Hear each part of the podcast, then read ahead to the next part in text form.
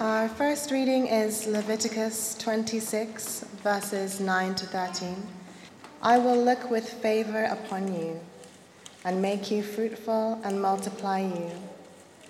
I will maintain my covenant with you. You shall eat old grain long stored, and shall have to clear out the old and make way for the new. I will place my dwelling in your midst, and shall not abhor you. And I will walk among you, and will be your God, and you shall be my people.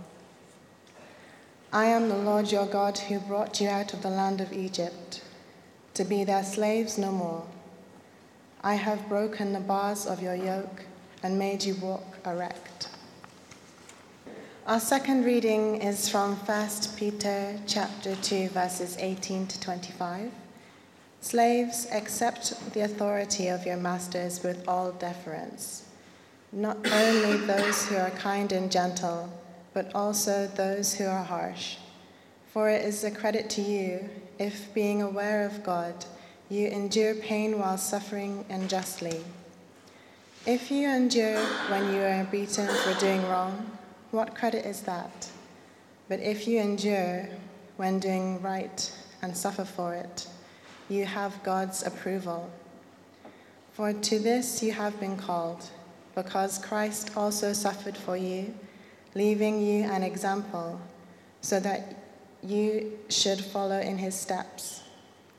He committed no sin, and no deceit was found in his mouth. When he was abused, he did not return abuse. When he suffered, he did not threaten, but he entrusted himself to the one who judges justly. He himself bore our sins on his body on the cross, so that, free from sins, we might live for righteousness. By his wounds you have been healed, for you were going astray like sheep, but now you have returned to the shepherd and guardian of your souls.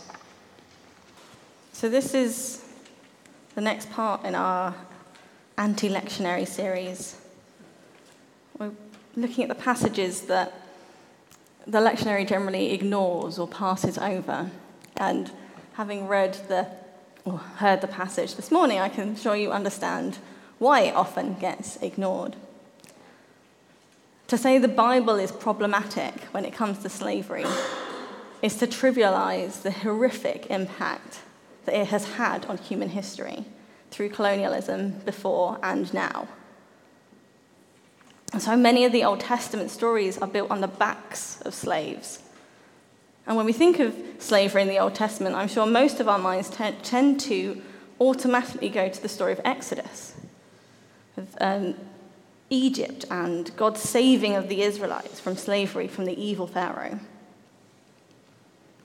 And we get little reminders of this story throughout the rest of um, Scripture, and our first reading this morning was an example of that. But you probably don't automatically think of these other passages. So, here we go. However, you may purchase male or female slaves from among the foreigners who live among you. May also purchase the children of such resident foreigners, including those who have been born in your land you may treat them as your property, passing them on to your children as permanent inheritance. You may treat your slaves like this. But the people of Israel, your relatives, you must never, must never be treated in this way. That's also from Leviticus, the same passage, the same chapter as our passage this morning. Or there's this one. If you buy a Hebrew slave, he is to serve for only six years Set him free in the seventh year, and he will owe you nothing for his freedom. If he was single when he became a slave and then married afterwards, only he will go free. But if he married before he became a slave, then his wife will be freed with him. If the master gave him a wife whilst he was a slave, and they had sons or daughters, then the man will be free in that seventh year. But his wife and children will still belong to his master. But the slave may plainly declare, I've loved my master, my wife, and my children. I'd rather not go free. If he does this, the master must present him before God, and then his master must take him to the door publicly and pierce his ear with an awl. and after that, the slave will belong to his master forever. That one's actually from Exodus, the same book that gets its name from the story of God's exodus of his people from Egypt after being freed from this terrible slavery. What about this passage? When a man sells his daughter as a slave, when a man sells his daughter as a slave, she will not be freed at the end of six years, as the men are. If she does not please the man who bought her, he may allow her to go back out and be bought again. But he is not allowed to sell her to foreigners, since he is the one that broke contract with her. And if the slave girl's owner arranges for her to marry his son, he can no longer treat her as a slave girl, but he must treat her as his daughter. If he himself marries her and then takes another wife, he may not reduce her food or clothing or fail to sleep with her as his wife. If he fails in any of these three ways, she may leave as a free woman without taking any payment. Or, when a man strikes his male or female slave with a rod so hard that the slave dies under his hand, he shall be punished. However, if the slave survives for a day or two, he is not to be punished, since the slave is his own property. They're also both from Exodus. We don't think of those passages when we think about the stories of the Old Testament. You don't think of those passages when we think about slavery in the Bible. And what about the New Testament? It fares slightly better, but our second reading shows us that we are not, it's not where our modern sensibilities would like it to be. Jesus even talks about a parable, has a parable in Luke and in Matthew about the master who leaves his servant to look after the household. That servant is a slave. It's not servant in the way we think of like, it's not Jeeves, it's a slave. Someone in bond, bondage to him. The allegorical, metaphorical slavery language, it depends on real slavery happening to make sense. One commentator writes that the parables of Jesus are either theological or moral stories, are not just theological or moral stories, but they are political and economic ones too. It's not a story about how God works, but how exploitation worked in ancient Palestine.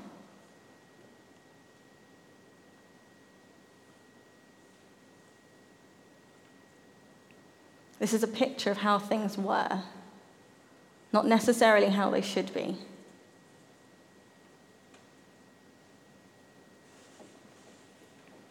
But the scriptures themselves are written by people, written by scholars, by rabbis, by the, the scribes. And they write about slaves, but always from the master's point of view. And this is an attempt to distinguish the middle class citizens from slaves who might possibly have actually held slightly higher positions in society because they were owned by wealthy people. We look at the Epistle of Philemon. It's an important text when it comes to slavery and was actually used by pro slavery advocates as well as abolitionists. This is Paul writing to Onesimus about a fugitive slave, Philemon, and sending him back.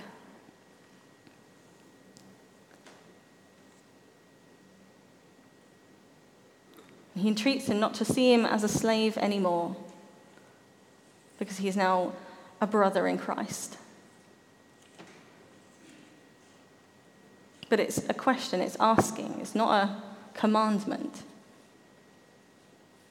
Paul finally does condemn the slave traders in 1 Timothy. But by this point, you might be like me and thinking it's a little bit too late and not much of an effort. And we cannot discuss Christianity and slavery without talking about the buying and selling of slaves across the British Empire. It is a huge part of our heritage and our history. It was made illegal in 1807, and you could not own a slave in England And once the slave stepped foot onto English soil, they were a free man. But this was not the case for the rest of the empires or the colonies. And owning slaves, even though the trading had been made illegal, wasn't actually outlawed completely until 1833. And even then, there was a process in place. Slaves became apprentices to their former owners. And emancipation was only achieved for the majority by 1840, with a few remaining exceptions in 1843. And even then, it was the slave owners that received formal compensation for their losses. The slaves received no reparations.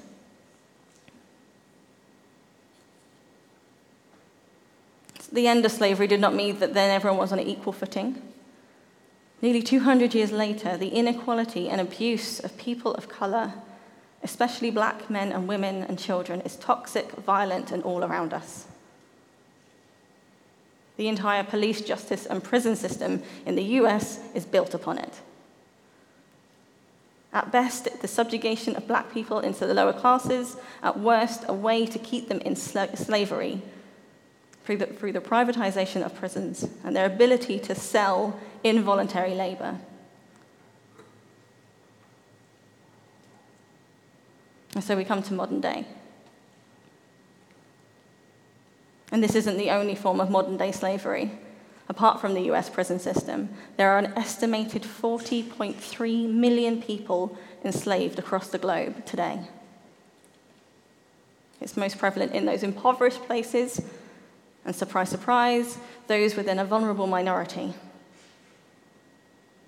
It does exist in developed countries, as we've already seen. It happens here in the UK, mainly through sex trafficking.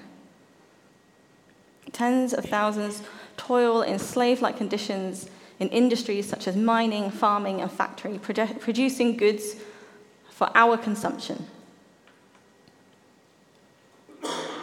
Profiteers preying on vulnerable people and operating without cost. We have bonded labor, labor, domestic servitude, sexual exploitation, and forced marriage the main forms of slavery that happen today, which to me sounds really like what was being described in the Old Testament. War, too, is an impact. Regime change in Iraq and Syria have left residents of many communities at risk. The, Foreign, uh, the Council for Foreign Relations states that when Islamic State forces overran towns populated by the Yazidi, ethno religious minority in northern Iraq, 2014. They captured thousands, displaced an estimated 360,000. Hundreds of thousands fled, while thousands were kidnapped or killed by militants. During their occupation of these areas, which ended in 2017, militants instituted slavery involving sexual exploitation of women and girls. Zainab Bangura, the former UN Specialist Representative for Sexual Violence, says that this war is being fought on the bodies of women. And it is this situation and hundreds others like it that I'm afraid are a direct result of the Western world's continued interference in foreign policy, forced regime change, changes, and we as a country are complicit in this. But you know, it's even more personal than that. Smartphones that most of us here cannot live without, myself included. Children as young as seven are carrying out back breaking work for 12 hours. They've probably been involved at some point. Mining. In the factories, putting them together. Greed is what drives modern slavery. It is an economic crime. Kevin Bales, who is a leading expert on contemporary slavery, says that people do not enslave people to be mean to them, they do it to make a profit. And the reason this all continues and they can make a profit through slavery, sex trafficking, bonded servitude. The reason that things like colonialism, nationalism, and racism continue is because of our entitlement. We want cheap clothing, phones, oil, land, power, another human to do our work for us.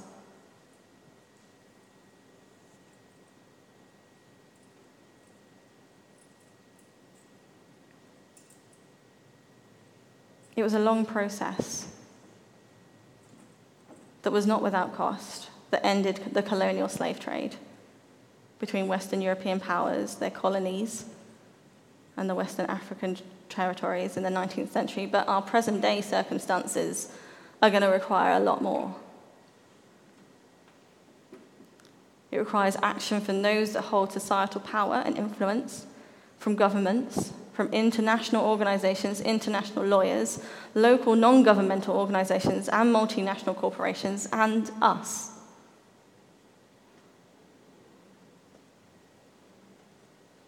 So let's go back to scripture, back to our faith. And Peter's reasoning in this passage is that he's saying the slaves are already freed if they are in Christ. They are free to do good as Christ did with him, and by his grace, suffer unjustly. That every person within Christ's social order is called to this self offering love, to sacrifice oneself for the good of God's kingdom. He's arguing that you cannot be slaves to human masters if you have freedom in Christ as Christ is the one that suffers unjustly and can be your hope.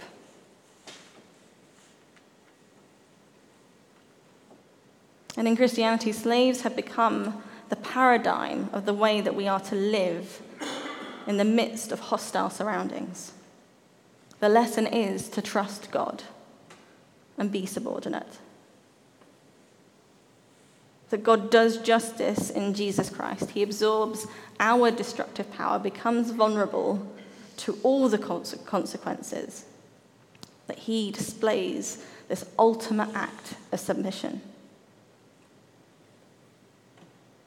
But let us be realistic about where our place in this story lays. We are not the oppressed. We need Christ's freedom, yes, but most of us have not suffered at the hands of others. We have not all been subjected to racism, sexism, anti Semitism, Islamophobia, economic disadvantage, in short, true injustice.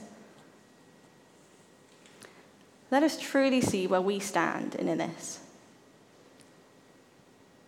I grant it is not willingly on the side of the oppressor, but that is what we need freedom from. It is harder for a rich man to enter the kingdom than a camel through the eye of a needle. Christ is the hope for the oppressed, teaches how to forgive, how to bear up under suffering, and gives hope. But he also calls us not to be the problem. We should not trivialize slavery. We read Paul's words about being set free. We sing, and we'll sing later, Amazing Grace.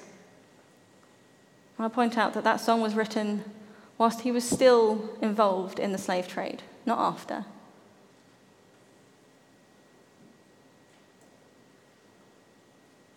As I was doing research for my sermon this morning, there were so many problematic commentators out there who refuse to acknowledge what is right there in the text. They try to explain it away. Some of them even try to write off biblical slavery as some kind of good version of slavery. And once upon a time, I probably would have done the same.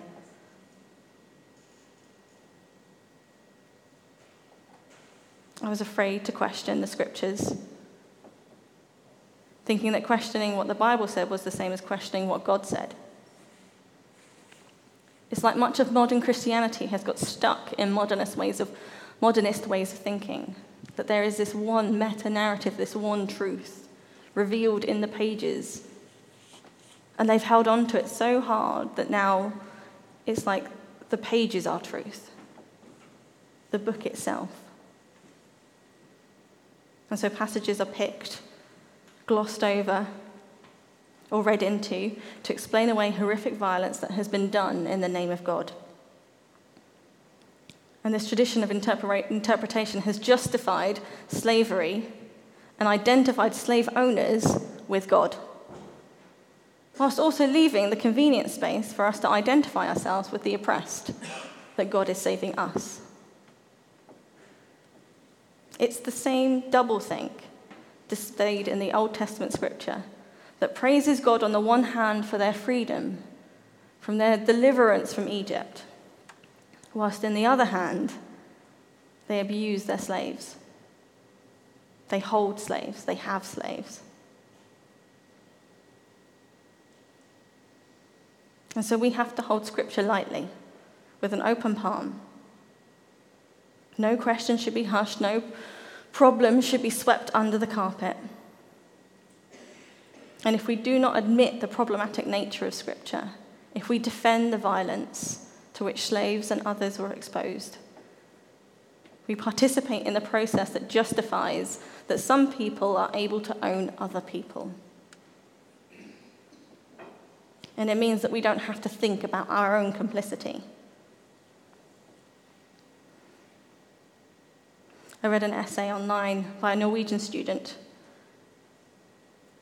Marianne Kartzow, and she sums up beautifully our responsibility when it comes to engaging with Scripture. Because we decide what questions to ask, we choose what perspective to read from, we decide what to look for and where to look. How we search in history will also reveal much about ourselves and challenge our ethics. Slavery structures must be made visible in history as well as in our own time.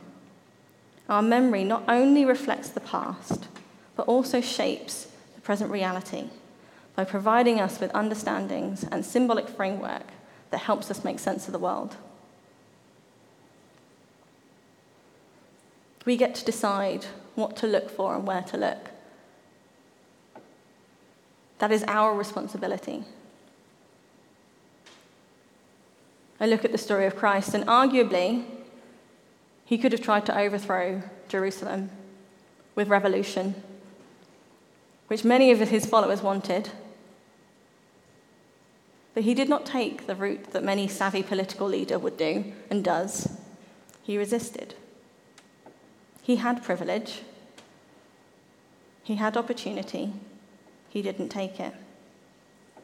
Because if you have to use violence, coercion, armed revolt, or, any, or an abuse of dignity and humanity in order to main, maintain or get to your ends, you must let go of those ends. And if we are blind to this, blind to the way in which we benefit from these systems, if we uphold, excuse, or defend those systems by not acknowledging them or acknowledging our complicity, then we're almost worse in an insidious way. We will not overturn these realities of oppression overnight,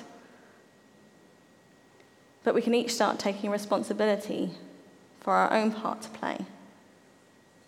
And slowly things will change. Cara Meredith admits growing up, I imagined that I could easily spot the racists around me. They were the ones proudly displaying Confederate flags across the back of their pickup trucks, or blatantly disregarding other people based on the colour of their skin. And I looked at them and counted myself lucky that I had not been born into that kind of family or raised with that distorted version of Christianity. But then I started to realize how much I profited from the systems designed to benefit people who look more like me like many of my European brothers and sisters, I began awakening to my own racial identity. and that meant confronting the racist within me and lamenting the many ways in which I had been an oppressor to the marginalized. Now, many of you who are on Facebook or Instagram will have seen that I last month was doing a challenge called Me and White Supremacy, a reflective truth telling exercise curated by Layla Saad, a spiritual leader. It pushed me to see the ways in which I am complicit in systematic and personal racism. And what I realize is this that this is my inheritance of colonialism. This is my story that is built on the backs of slaves. If you're interested in doing this, then do talk to me afterwards. Christ had that potential to be the oppressor.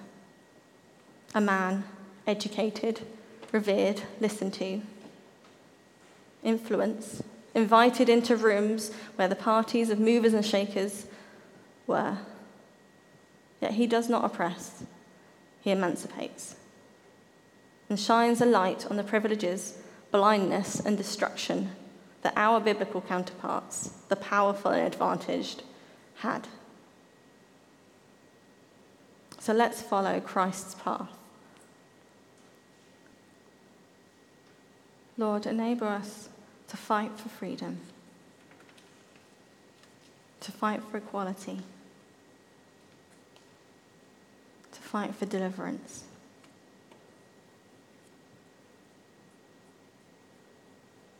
Help us to see cruelty and hardship.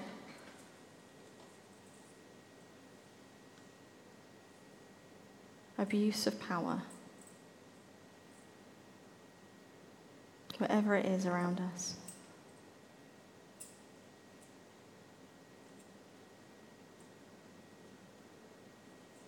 Fill our leaders with wisdom and justice and insight.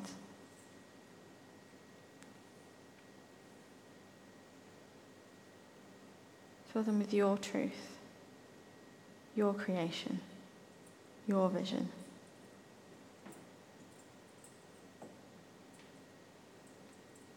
We give thanks for the freedom that we enjoy. and we pray for those that work for justice and peace in our world.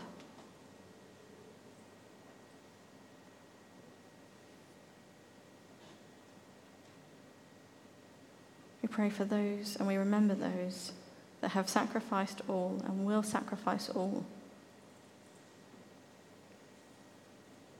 to rebuild, to change.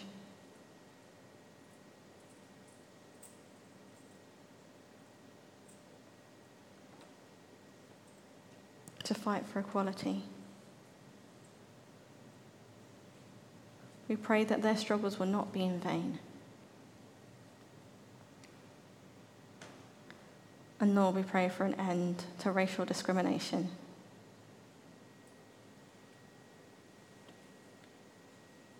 That all people,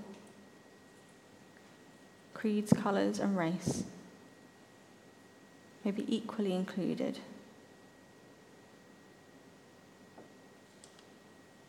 and embraced in the fabric of our society.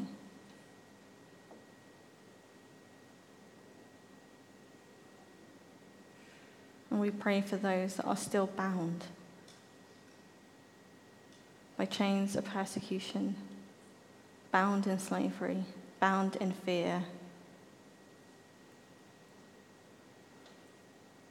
Lord, we pray that they will find freedom in their faith in you. but also in reality. Creator, Redeemer, Deliverer, hear our prayer. Amen.